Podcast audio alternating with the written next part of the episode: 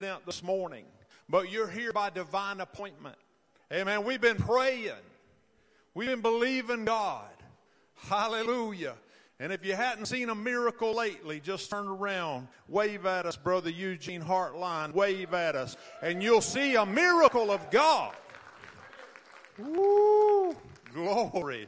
Oh, if that don't just bless your soul, we've been praying for Brother Gene. Amen. Yes, yes. Amen. God is so good, church. Listen, He's a good God. Hallelujah. How blessed we are to be here today. We're excited that you're here and we're excited about what God's going to do in our service. We always come with a great expectation, knowing that anything can happen when we gather in His name and we worship Him and He inhabits our praises. Amen. Oh, you may come in here with a need this morning. You may be needing a miracle. We serve a miracle working God. Hallelujah. We're going to pray. We're going to go to the Lord and worship together. But first, I just want to remind you a couple of things in our bulletin. Next Sunday, we're going to have missionaries, Brother Sam and Sister Shelley Bowden with us and uh, you don't want to miss it. It's going to be a great time. We're going to have communion together.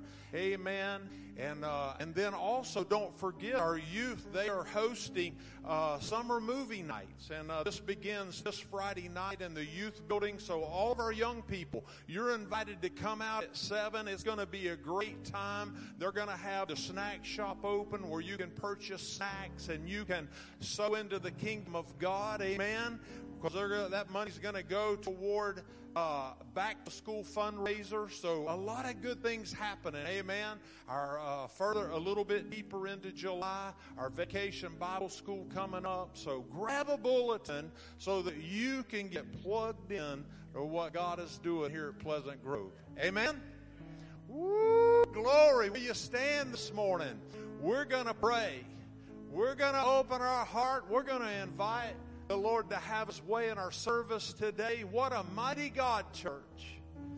What a loving Savior this morning. We come to honor Jesus, the one who died for us, the one who washed us, who washed our sins away in his own precious blood. What a Savior. Let's pray. Let's worship together and worship God. Hallelujah. Father, we love you. We thank you, Lord, for this day. We thank you, Lord, for your goodness. And Lord God, we thank you for your presence today, for your precious promises, Lord. We thank you that we see your hand, Lord, at work in the lives of your people, Lord God. Father, we thank you that you never change, but you're the same yesterday, today, and forever, Lord God. You love us with an everlasting love, God.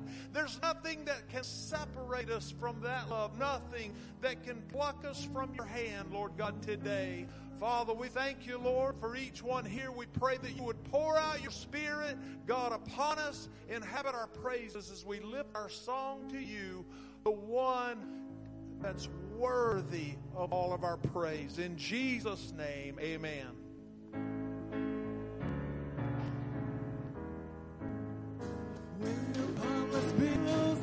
The thinking all is lost, count your many blessings, name them one by one, and it will surprise you what the Lord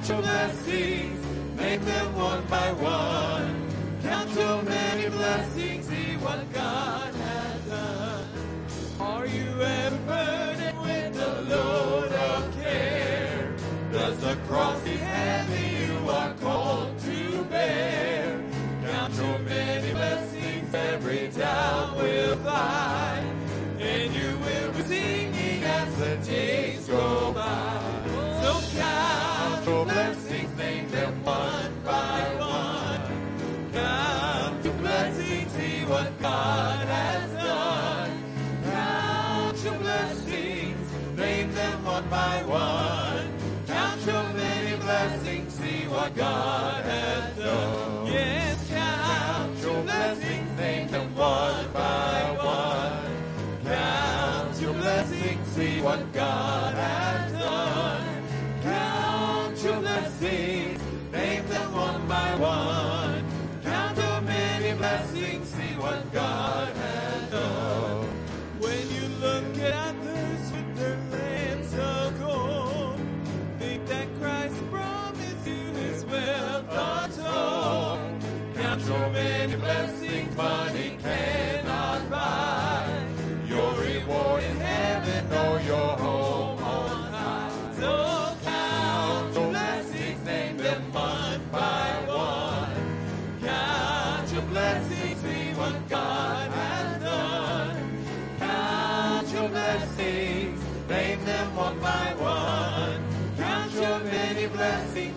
what God has done. Yes, count your blessings, name them one by one. Count your blessings, see what God has done.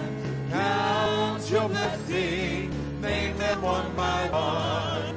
Count your many blessings, see what God has done.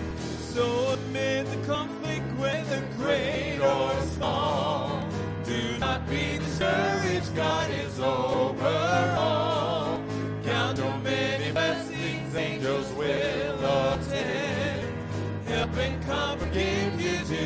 journeys and don't count your blessings, name them one by one. Count your blessings, see what God has done. Count your blessings, name them one by one. Count your many blessings, see what God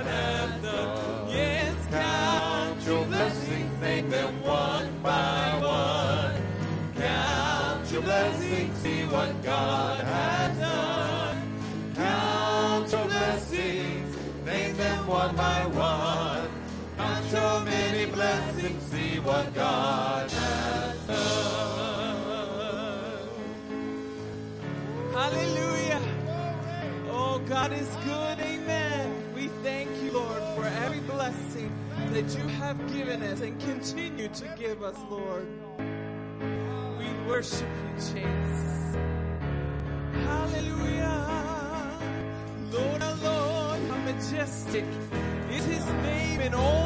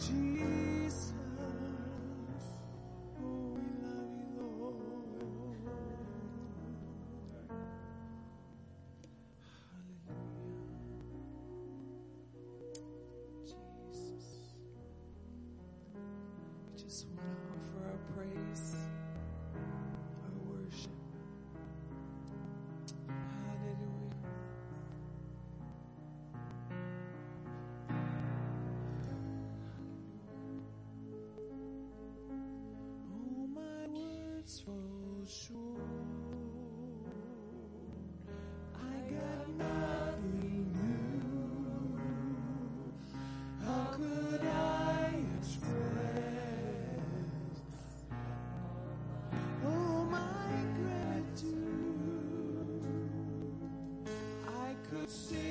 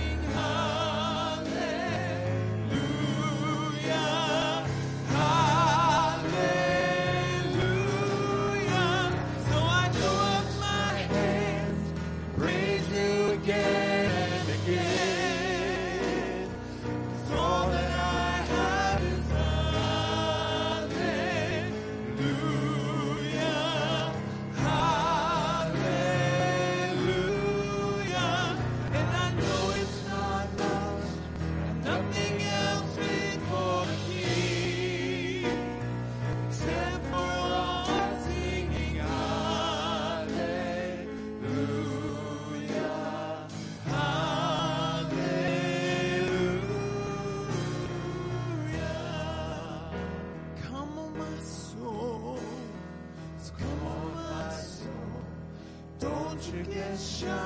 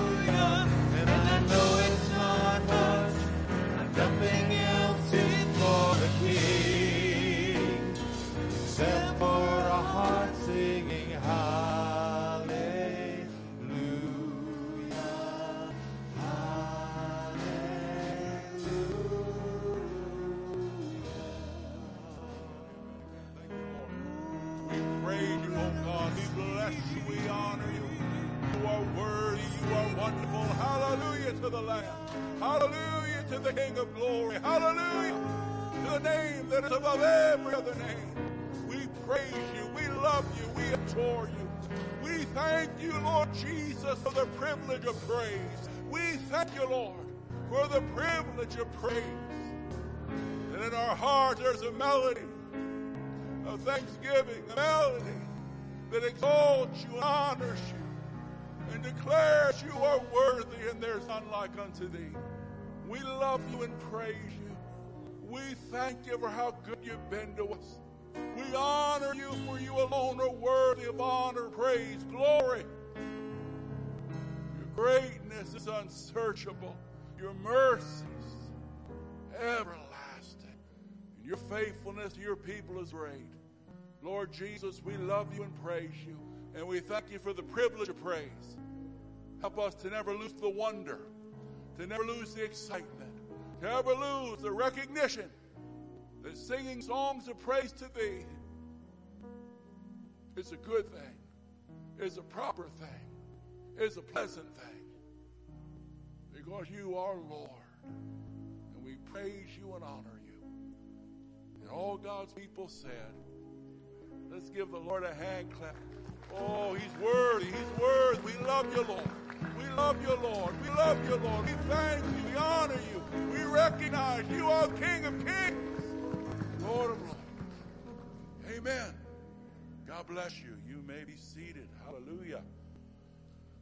Well, good morning. So good to see everybody out this morning. Welcome to the house of God. Um, children, you are dismissed to Children's Church. I almost said open up to your text, but first, the children go to Children's Church. Amen. Praise the Lord. Amen. You know, that last song reminds me a little bit of one of my favorite Christmas songs. You know, one of my favorite Christmas songs, that little drummer boy. I have no gift to be to bring to the king. Amen. But I can give him my praise. I can give him my, my talent. I can give him Amen. He doesn't need me. If I wasn't here, he wouldn't have missed a beat. But oh, what a privilege to praise him and honor him. Amen. Don't ever lose the wonder. Don't ever forget it's a privilege to praise the Lord.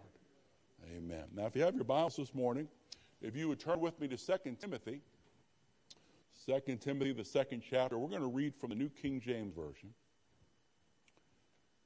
This is not a series, though we could take it on Wednesday night and stretch it out for a month or so, but we won't, we won't do that.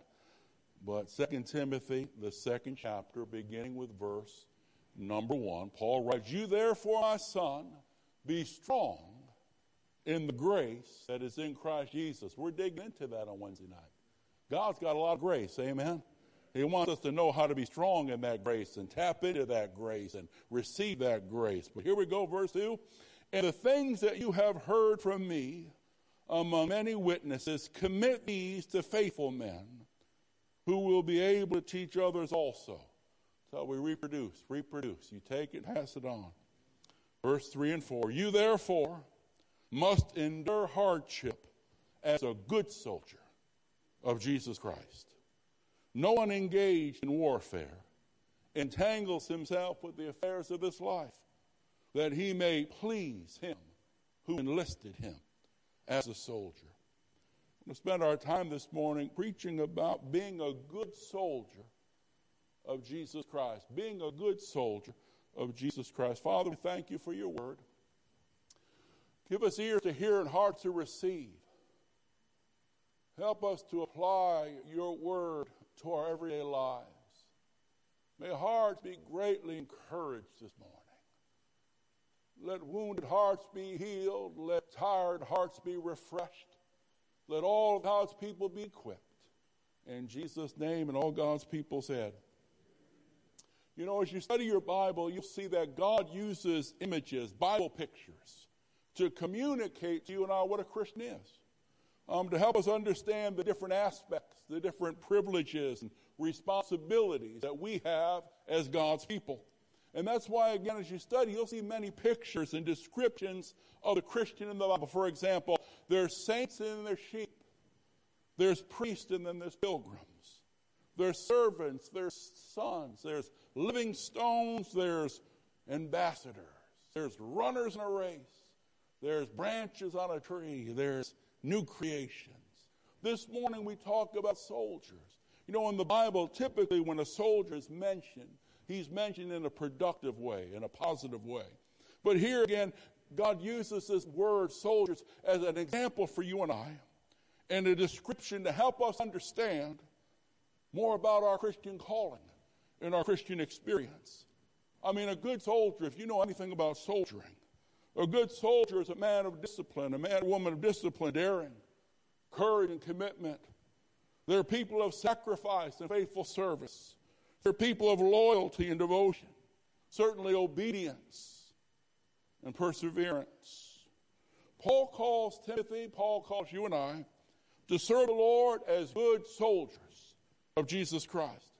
And Paul saw by the inspiration of the Holy Spirit, Paul saw in the life of a soldier a picture of the life of a Christian. And this morning we want to note some qualities and learn more about the Christian life and responsibility. I mean, if I'm going to be a soldier, I want to be a good soldier for the Lord. Amen? Number one, let's start out in verse 4 with the enlistment. With the enlistment. And now three of our thoughts are coming from verse 4, so let's look at that again. No one engaged in warfare entangles himself with the affairs of this life that he might please him who enlisted him as a soldier. Number one, let's notice our enlistment. As a Christian, we've been drafted, we've been chosen, we've been called and elected by God to serve God and to please our commander. The key here is to please the one that chose us, that embraced us, that died for us. Jesus said it in John 15, familiar verse. You did not choose me, but I have chosen you.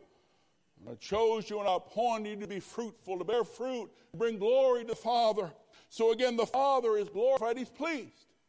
When we respond to that call and live a life that bears fruit to His name, one mark of a good soldier is a genuine desire to please the one that enlisted him as a soldier, to please the one that chose him and the one he serves. In the same way, a Christian should have a deepest desire to please the Lord Jesus Christ. He's our commander in chief. The faithful Christian's dearest hope is to receive the reward for loyal service and to hear the master say, Well done, thy good and faithful servant. You and I that are saved this morning, we're saved as we've been chosen. Salvation is of the Lord. Before you could choose him, he chose you first. Before you could ever receive him, he elected you first. And we've been chosen, enlisted to serve and to have a desire in our hearts to please the one who selected us, purchased us with his own blood, chose us and redeemed us. And when you and I receive Christ, we at that moment were placed into the family of God, drafted, chosen, and called to do his works and to carry out his call. Enlistment should lead to desire to please the one that chose us. If and when this salvation ever becomes real and genuine to a person's heart, there is a new birth. And friend, that new birth has a new desire. And that new desire is to please the Lord Jesus and to love the Lord Jesus and to faithfully serve the Lord Jesus. Can you say amen? Enlistment leads to desire to please. Wonderful example we find in the Old Testament is a beautiful picture that comes from 2 Samuel chapter 23. And it's a story of David's early days. Before he's king, actually, he's on the run from crazy King Saul he's hiding in the caves. And it's a story about David's mighty men in the cave of Adullam. And the story says how three of those mighty men, three of his chief and bravest, his most outstanding warriors and soldiers, how they hear David begin to long for a drink of water from the well at Bethlehem. Bethlehem's where David grew up. I see David out there. He's a wanted man now. It seems like things are crumbling around him. He's in a desert place, a dry place, and he longs and yearns all for the earlier days when things were simpler, when things were easier, when I could drink that cool, refreshing water from the well of my hometown. But the Bible says that he didn't even give a command. He just expressed his heart that I would love to drink from that well. Now, the problem was that well was under Philistine control. The enemy had a garrison there, and it was some 12 miles away, and David and his men were wanted men and fugitives and on the run, but without any official command. Those three men broke through the enemy lines. They went through a forced march at night, 12 miles one way. They risked their lives. They fought in, they fought out. A forced march through the night. Again, they were, um, uh, it was under enemy control.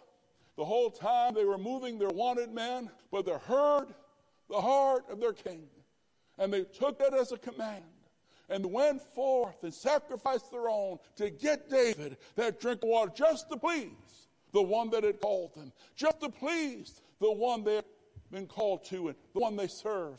And you know, if you know anything about David, David was a man that had a heart after God.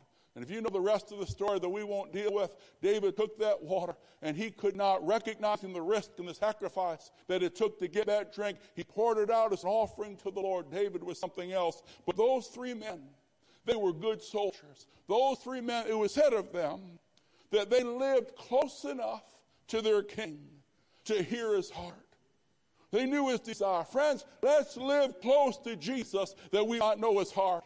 If I'm going to be a good soldier, I want to live close enough that I can hear his sigh. I can know his heartbeat. I can know the things that move him. They were close enough to their king that they could hear his whisper and know his desire. And they were consecrated enough that his wish became their command. They were willing and devoted. Let us live lives wholeheartedly for the Lord Jesus, putting him first. They cared about the things that Jesus cared about. Not only did they live close enough to know his heart, they cared enough about his heart that they would sacrifice themselves to please him and to do that which would honor him. These three soldiers, these good soldiers, these mighty men of faith, they lived close enough to their king. They were consecrated enough to their king, and they were courageous enough for their king that when they heard the call, when they recognized his desire, they risked it all. They went alone, just three men, going through fighting off the enemy just to bring their king the desire of his heart. Let us be willing, even if it calls and demands sacrifice from our lives, that if that's what it takes to please the Lord Jesus Christ, we'll do it and we'll do it gladly. Let us be men and women that are good soldiers, loyal soldiers, faithful soldiers that love our commander more than we love ourselves. And not only do we know his heart, and not only are we consecrated enough to do his will, but we're willing to sacrifice even of ourselves if it means pleasing him and honoring him and bringing his will to pass in the earth. Can you say amen? These mighty men pleased the one that called them. Let me give you three quick thoughts on how we can soldier effectively. Let's soldier on. Number one, soldiers, remember that you have been commissioned, commissioned by God. It's in His name. It's with His authority. It's under His orders with His power that we live this life and we carry out our call. May, may that thought produce a courage within your heart and a confidence. You've been commissioned by God. You've been sent and deputized. You've been given authority anointing and appointing. We are soldiers of Jesus Christ. We have been commissioned by the King of Kings and we have been anointed by the Holy Spirit of God and we have been entrusted with the power of His grace to do His work and to do His wills. And, and as faithful soldiers, we live under the orders of heaven. We're not doing our own thing. We're doing His thing. We just don't run about doing our thing and say, God bless it. We're saying, Lord, what do you desire? Of your servant. And we carry that forth with a confidence and a courage because we know we are under orders from heaven. It's a beautiful thought that the goal and the I am with you is upon the life of every believer. And if you truly understand what it is to be a soldier of Jesus Christ, that is a commissioning from heaven itself that you can go forward and do His will with grace, with confidence, and with certainty that if God before you, none can be against you. You're commissioned by God. And as a soldier, I must recognize and strive to be committed to God and compliant to my commander. I have to remember that he doesn't serve me, I serve him. Sometimes we get it backwards in the church. we think that we're Lord and He's the servant. But it isn't that way at all, is it? He's Lord and I'm the servant. I must be sold out for Jesus, not ashamed of the gospel, fully dedicated and fully devoted to live for the Lord Jesus and do His will with my life. If you're a soldier of Christ, I want you to remember you're commissioned by God. And That ought to encourage you and that ought to strengthen you. You don't go in your own strength, you go in His. You don't go with your own orders, you go divinely sent. But secondly, understanding as a soldier, I'm under the commander. I take my orders from him. I have to strive to be committed and compliant to what he wants from my life. But I also have to recognize that as a soldier, I'm part of the army of God. As a soldier, I have to practice coordination and cooperation with the rest of the soldiers. You see, whether it's an army, family, a body, or a team, working together is of greatest importance. We lock arms and complement one another. We don't compete with one another. We work together, supporting and encouraging each other. Cooperation, consideration, and coordination. That's how we accomplish the work that God has called us to do. Again, we accomplish so much more. In ourselves, we might feel small and limited, but when we come together with the rest of the family, when we lock arms with the other soldiers and the rest of the body, then all of a sudden, when we pray together and we work together and we give together and we sacrifice and serve and sing together, we find out we're part of something so much greater than ourselves. We're part of the body of Christ. And we find out that when we work together, we can accomplish so much more than we could ever do on our own. Number one, there's the enlistment. If you're a good soldier of Christ, recognize you've been enlisted. You've been chosen by God to serve his cause and to live a life that pleases the King of Kings. And God's people say amen. There's an enlistment, but then there's an engagement. Again, verse 4. Look at verse 4 with me. No one engaged in warfare. Now, we got to make sure we're engaging the enemy and not one another. That's important. We don't need any friendly fire in the church. You're in the family. Can you say amen? You know, if you're in that natural army, you ever been in that army, you, you know they like the KISS principle. Keep it simple. And if you met some privates, you know why they want to keep it simple. Amen. And, and one of the things that really shows how they like to keep it simple, if you ever see a claymore mine, amen, a brick-like thing, it's kind of with plastic, and you set a wire up so the enemy trips it to get exploded. But you'll notice that the claymore, now remember, they want to keep it simple, because we don't want any friendly fire. So if you look on the side of a claymore, uh, put in big, big words. This side towards the enemy. Amen. This really honest. This side towards the enemy. Make sure you, you that side, boom, that's where the boom goes, not here. Amen. I see sometimes in the church there's a lot of um, um, friendly fire. We don't need that, do we? We're here to fight the devil and love one another. Uh, we are engaged in a conflict. We're fighting the good fight of faith. We are warring for the souls of men. In fact, you know, the very first mention of the church in the New Testament includes a military image of conflict and conquest. It's the familiar verse from Matthew 16, where the Lord Jesus himself said, I will build my church, and the gates of hell shall not prevail against it. Wow. It's a picture of an army storming the gates and conquering the city. And that's a picture of the church. That's a picture of us, the body of Christ advancing with the message and the power of the gospel of Jesus Christ, advancing in the anointing of the Holy Spirit into places of spiritual darkness where darkness reigns and we're rescuing the perishing. Like a mighty army going forth in the power of God, carrying out the good news of the gospel of God, setting captives free and claiming lives for Christ. Oh, that's true. The very first time you see the word church in that New Testament, it's with the um, image of conflict and conquest. Because we are engaged in a conflict. And we are called to mightily fight this good fight of faith and take God's message to the ends of the earth. Now, under this point, let me give you three things that a soldier should know. Number one, there is an expectation for every soldier. Expectation. God expects our participation, and God expects our victory. Let me say that again. God expects everyone to do their part. But God is so anointed, equipped us, and blessed us that He expects us to get the victory when we give the effort. God expects us to fight. God expects us to stand. God expects us to serve and to sacrifice. But above that, God expects us to win because He goes with us and His Spirit is for us. God has ordained victory for your life and certainly for the life of His church. And God wants you and I to have such expectation. God wants His people to have the expectation of faith, the expectation of victory, to have a spiritual positiveness as we walk this Christian walk.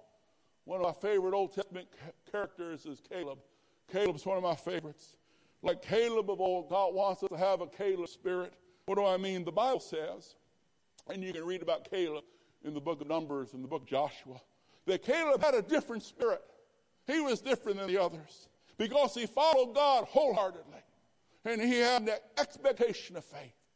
Two men, you know the story, it's a familiar one. Two men took God at his word.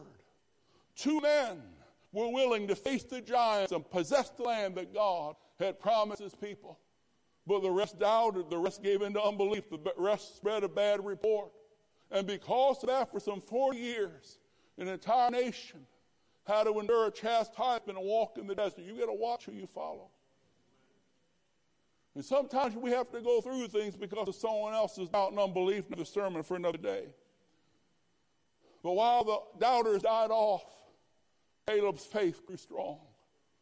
While the doubters that God had to chastise came off the scene, they, um, Caleb got older in age, but firmer and stronger in faith. And after some 40, 45 years of waiting, he's about 85 years old at the time. He's been walking in circles for 40 years because someone else's lack of faith. But it's his faith, even after all that time, was still firm and still strong and still ready and still had an expectation to believe God and to trust God and to follow the will of God. And when it finally came time to divide up the inheritance to the different tribes, Caleb looks at Joshua and says, Joshua, you know this like no one else, but you and I were the only ones that believed God. And God has kept me alive for all these 40 plus years. Now give me my mountain or give me my inheritance. I'm ready to take it on. He's in his 80s, but he still had expectant faith. He's in his 80s, but he knew the giants didn't stand a chance because of God before us. Who can be against us? He's in his 80s, and he had to watch the doubters fall, and he had to go through the time. Many times people's faith wears out if things don't happen overnight. But true people of faith, they get stronger even during the wait. Their, their tenacity and desire to press in, it gets greater. Even when God forces them to walk a walk they'd rather not take. Caleb had a spirit that God wants every one of us to have. It's a spirit of faith, a spirit of expectation, a spirit that believes God is greater than the giants, God is greater than the adversary. His promises are yes and amen. If God said it, He'll do it. If He spoke it, He'll bring it to pass. Will you believe God? Will you stand on the promise of God? Will you make up your mind? Doubters might doubt and grumblers can grumble. But as for me and my house, we're going to believe the Lord. We're going to trust the Lord. We're going to obey the Lord. Can you say amen? Expectation. We're going to have an expectation. We expect God's promises to come to pass. We expect God's power to be made known in our lives and in our homes. We expect His presence to always be with us.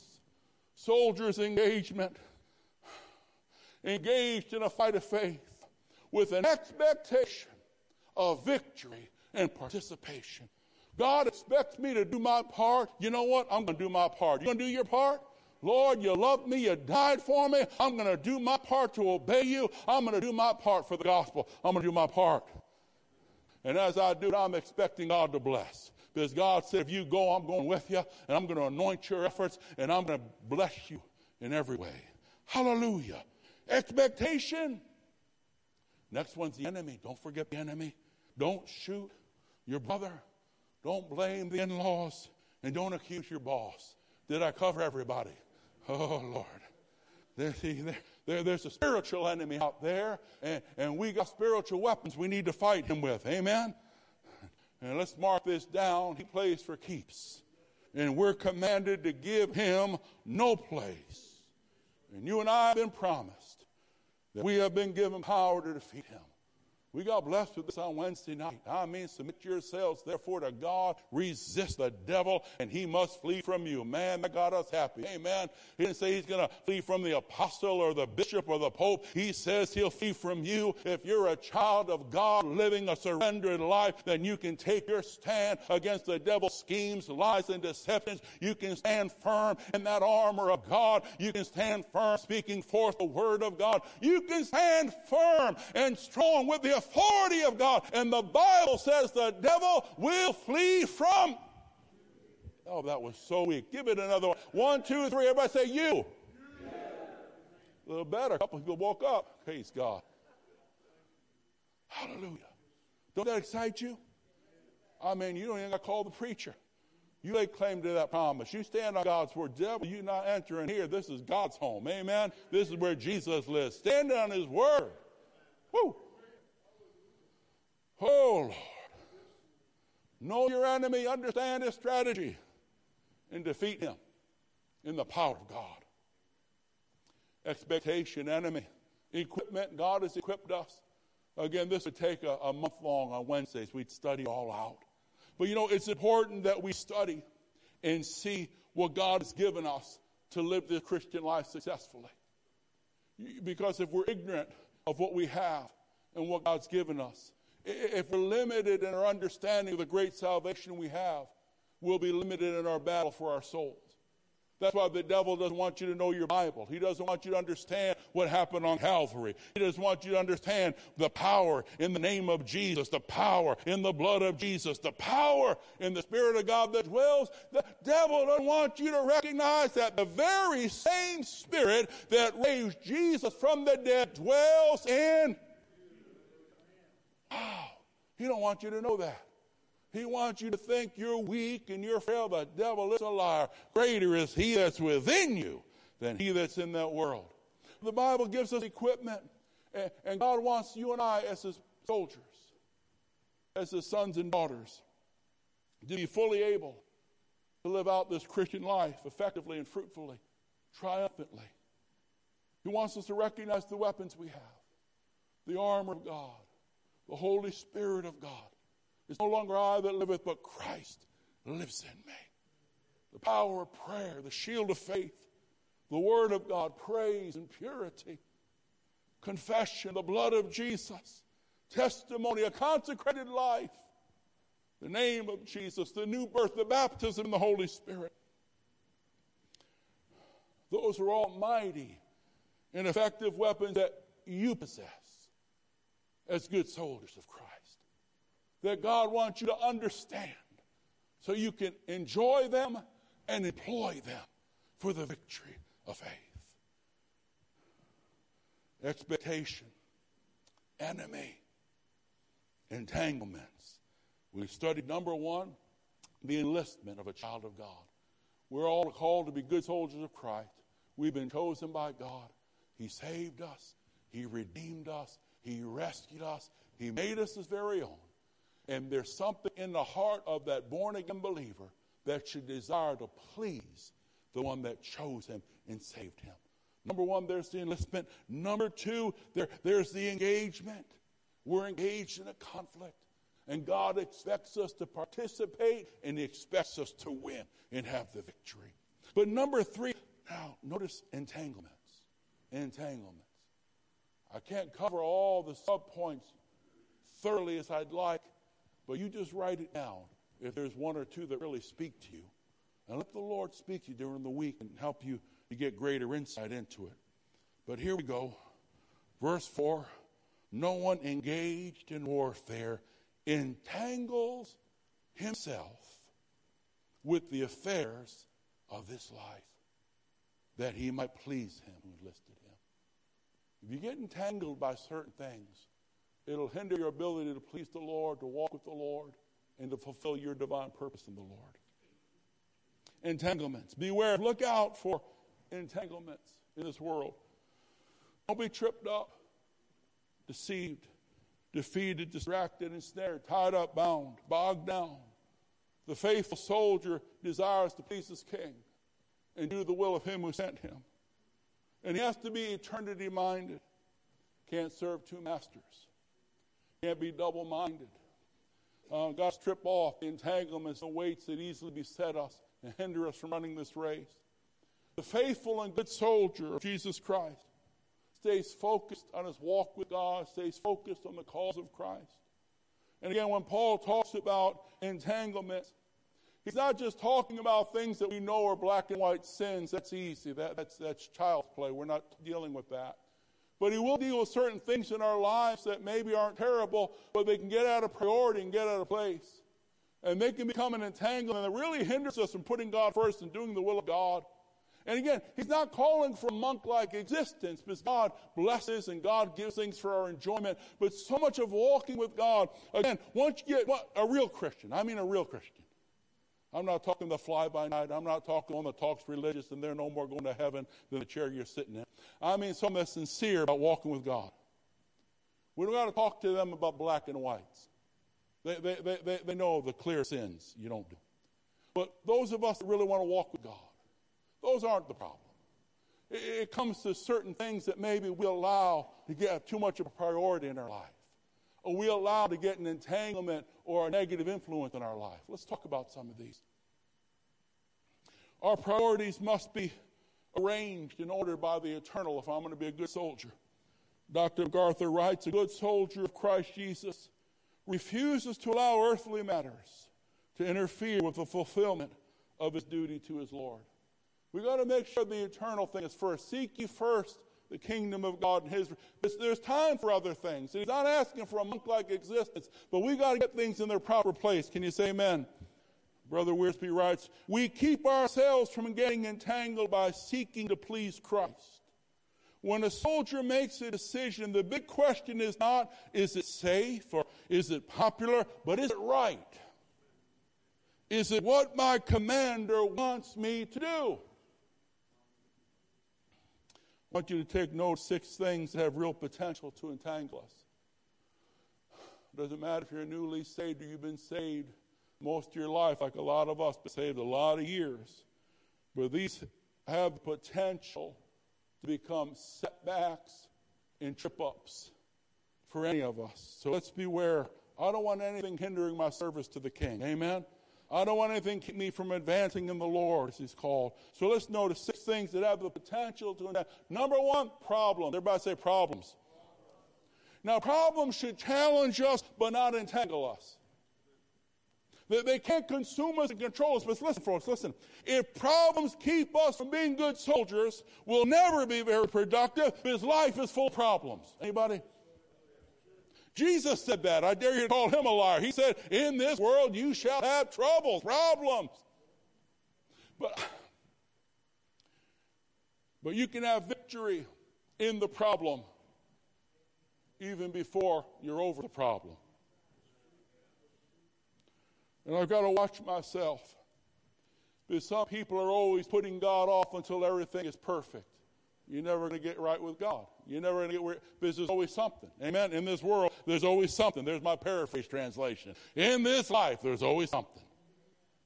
So I've got to be able to deal with situations and still serve the Lord. I've got to be able to deal with, with the problems of life, keeping the victory even while the problem's going on, and still keep serving the Lord. If we take a time out from being a good soldier every time a problem comes up, we're not going to be doing a soldier in our way. So, number one, one thing that really does, I, I watch some people, they just go from one strife and one drama, another strife, another drama, and you look back after five years and they haven't done much for the kingdom. And it's just a trick of the devil, keeping them distracted, keeping them harassed. Amen? You know, there's a strategy in military, and this is not in the notes. There's a strategy in, in military warfare training, and the, the, the name is slipping me. But if a smaller group cannot defeat a bigger group, Instead of going head to head, they'll just try to distract them from their objective. They'll just kind of hit them and harass them, hit them and harass them. And if they can keep from doing what they're supposed to do, then that little group actually is accomplishing their task. And sometimes what the devil will do, he'll just keep harassing, Uh, you, you have peace for about a week and a half. Something else comes up. Maybe you have a good month. Something else comes up. Hey, welcome to life. But don't allow those things to keep you from staying faithful to the Lord, faithful to his house, faithful to your call. Somebody say amen. There's problems and then there's people. Oh Lord, there's people. Don't look at anyone. Look right here. Don't, don't look right here. You know, people can become entanglements. On one side, there's influences and relationships. We have to ask ourselves is this friendship and relationship helping or hurting my walk with the Lord? Is that easy? Am I keeping it simple? I don't want to get too deep this morning, but, but I have to ask myself what kind of effect is that relationship having on my Christian walk? Am I better or worse Christian because of that relationship? But secondly, when it comes to people, here's another side dealing with people. I want you to get this. There's probably more of you fall into this trap than you think. I can't allow other people's problems and offenses to entangle me. I can't allow other people's offenses or failures shouldn't trip up my devotion with the Lord. Don't defile your faith with someone else's problem. I've seen some people backslide but someone else went through something. That's not your issue. You keep walking with Jesus. You don't know the whole story. Amen? People, ask yourself, where is this relationship taking me? And then search your heart. Am I getting out of my business? Sometimes you got to mind your own and let the people handle their own problem. And everybody said, Thank you. Problems, people, how about plans? You know, plans can trip us up. I mean, I know we're supposed to make good plans and good goals. We understand that. But you know, be careful of getting so caught up and so stressed out with our own agenda, with our own personal plans and pursuits, that we get distracted and exhausted from our walk and our duty to the Lord. Some can get so busy achieving my dreams. I'm going to dream my dream. And I got my five year goal. What's God's goal? What's God's will? Amen. So busy achieving my dream that I ignore God's plan and God's desire for me. So make sure your plans are sanctified. Make sure you bring them before the Lord for His divine approval. Amen. Make sure if it be the will of God, not just plans, possessions, possessions. Wow in the materialistic, blessed country that we live in, possessions are really entanglements, aren't they? Now, listen, you can lose out with God if you don't balance certain things in life. We have to ask ourselves, well, how much is enough? How much is enough? And again, we're in a materialistic society, but don't lose the eternal because of the temporal. Now, this thought came to mind. This thought came to mind as I was studying. I said to myself, what do you want? Earthly toys or heavenly treasures? What do you want more of? Earthly toys or heavenly treasures? And God blesses us. God's a good God. He provides and He provides. God's not against having fun. I don't know if you grew up in this thing in the 20s, 30s, and 40s, you might have thought that. It kind of seemed like that's how they acted. If it was fun, it was in. I'm not saying that at all. But I if you know anything about your church history, that pendulum has swung way over to the other side now. And, and, and, now, I mean, possessions, I mean, you know, we get so caught up in things that some people don't have time to serve God. Somebody say, Amen. Can I give you another one? They're all peace. I'll make it easy. All peace. And this one's more serious, and I want to say it compassionately because life is life. Life is tough. Anybody, life is tough. That's not fair. Problems, people, plans, possessions, pain, pain. Pain can trip you up. In this world, you will be hurt and you will be offended. Don't lose your soul over it. Don't lose your love for Jesus over it. Don't let it put a seed of bitterness within your heart. Let's be honest, in this world, We've all wept bitter tears. We're not ashamed to say we've wept and we weep for one another. The people of God with the great promises of God. We still live in a fallen world. We still go things that are painful, disappointing, defeat, rejection, sorrows, even death. Don't reject your call because of it. Remember, He's a healer, He's a wounded heart healer. When things go wrong, don't run from God, run to God. When things go wrong, you can't explain it, and even you didn't deserve it. Don't let the devil use that to drive a wedge between you and the Lord. Just get closer to God. Cry out to God. Listen, you, you can love Him and serve Him without really understanding all about Him. You know what I mean? Some things we don't understand, but don't let it separate you from the love and mercy of God. Jesus is a healer, heaven is a reality. Don't let the pains and disappointments of this world keep you from the next. Can you say amen? Problems, people, plans, possessions, pleasures, pleasures, oh my, pleasures.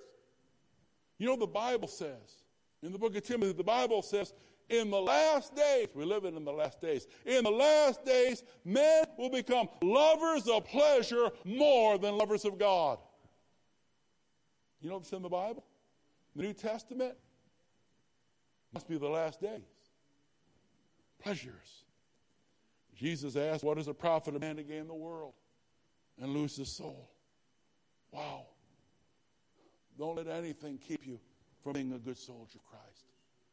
Don't let other things distract you or become more important to you than serving the Lord Jesus first and foremost and living a life that strives to please the one that opened his arms and shed his blood on Calvary's cross for you and for me.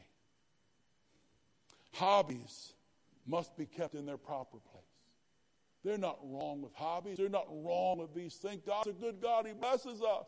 But we must make sure those things stay in their proper place. And somehow they don't wrestle out God's proper place in our lives. You know, folks, everything in life is kind of like that tithe. These aren't, this isn't in the notes, but we as well go down that road. You take that first part, just give it to God, first and foremost, and everything else will wind up. You do that with your days of the week, you do that with your talent, you do that with everything. Just give God first place and everything good. And everything else enjoy. Everything else he'll bless. Everything else he'll get more blessing out of it. Pleasures. Hobbies must be kept in their proper place or you will miss out with God and you'll never fulfill your purpose. Again, it's not so much a thing of that's terrible, but is that thing in its proper place? Is it hindering you from being a good soldier and carrying out the cause and command of your king? Hallelujah. Talk about being a good soldier of Christ. Talk about the enlistment. God chose us. What a glorious thing. He didn't need me. He saw me and He called me and He paid a price to redeem me. Blessed be His name. The enlistment, the engagement. We are engaged in a conflict, in a warfare. God expects us to do our part, but God expects us to be victorious because He's with us. Entanglements. Paul warns Timothy there's entanglements that can keep you from God's best. There are things in this life that maybe you won't lose your soul, but you'll certainly lose doing God's will. You'll certainly lose the price that God had for you for fulfilling His call. Now there's the endurance. Verse 3, the endurance. Paul said it pretty clear here. You therefore must endure hardship. And the way it's written, he's not just pointing out to Timothy, he says, endure hardship with us. Join the rest of the group. We're all going through it. Anyone that wants to serve Christ is going to endure some problems and challenges and persecution. So we must endure, endure, endure that hardship. Don't, don't let the hardship make you backslide. Don't make that hardship just let you become, you know, a, a monk in a hole somewhere. No, no, no. Endure it. It'll come. Endure it. Life sometimes isn't. Endure it. Endure it. Press on the Lord. Refuse to give up. Refuse to lose your song. Refuse to settle for second best. Continue to love God. Continue to speak up for Jesus. Continue to do your part to do what God has called you to do. Endure hardship. Don't give up because of it. Don't spend half your life running away from it. Go through it by the grace of God. Press through with the power of God. We're called to press through and refuse to turn back. We're called to be finishers. He's called us to finish the race. Be courageous and disciplined disciples, determined and consecrated soldiers.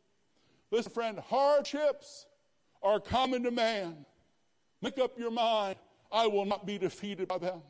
Hardships will come because I'm nobody special, but I've made up my mind. I won't let them turn me back from Jesus. Hardships will come, and some I'll be able to explain and some I won't. But I've made up my mind. This world before me and the cross ahead of me. I'm not turning back for anything. I'm going on if men like it or if they don't. I'm going on even if others don't come with me. I've made up my mind. I'm going to be a good soldier of Jesus Christ. I'm going to strive to please the one that shed his blood and gave me mercy when I deserved judgment. He gave me grace when I could have got some justice. But oh, God's been good. And I'm making up my mind. I'm going to endure hardship. I'm not going to whine about it. I'm not going to give up because of it. Greater is He that's within me. Jesus, you endured the cross for me. I'll endure whatever life throws at me for you. Can you say amen?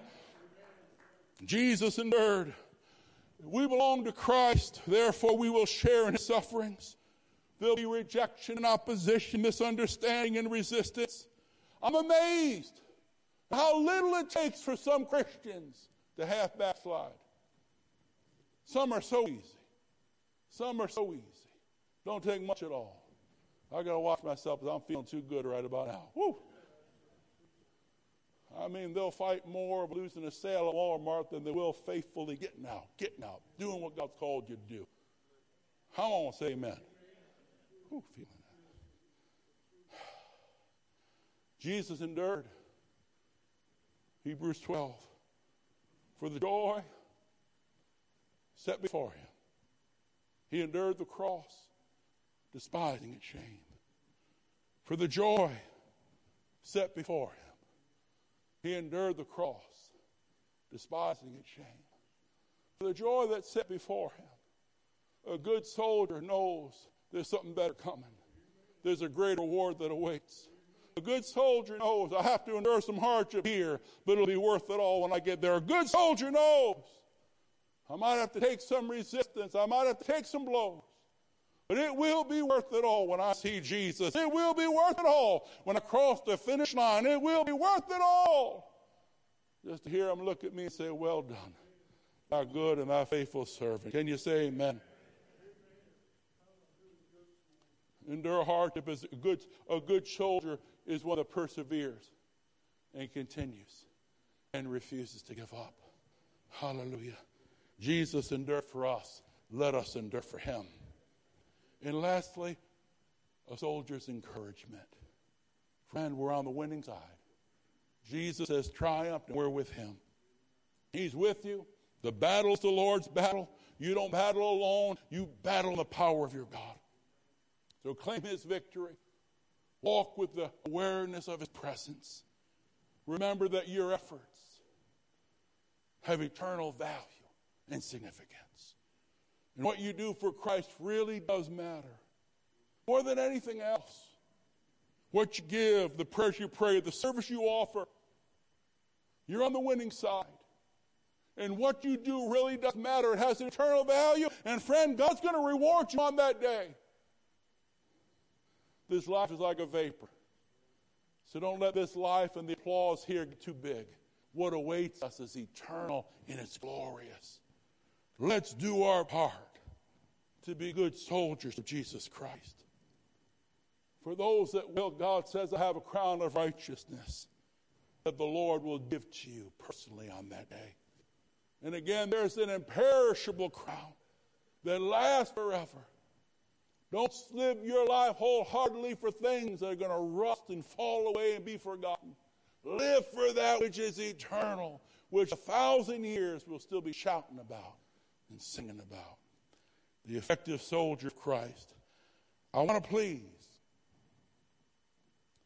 the one that called me. How about you? I want to please the one that loved me when he could have ignored me, that forgave me when I messed up again and again. I want to please him, for he's worthy of it. The one who loved me and died for me the one that's been so good to me. I want to give him my best. not my leftover.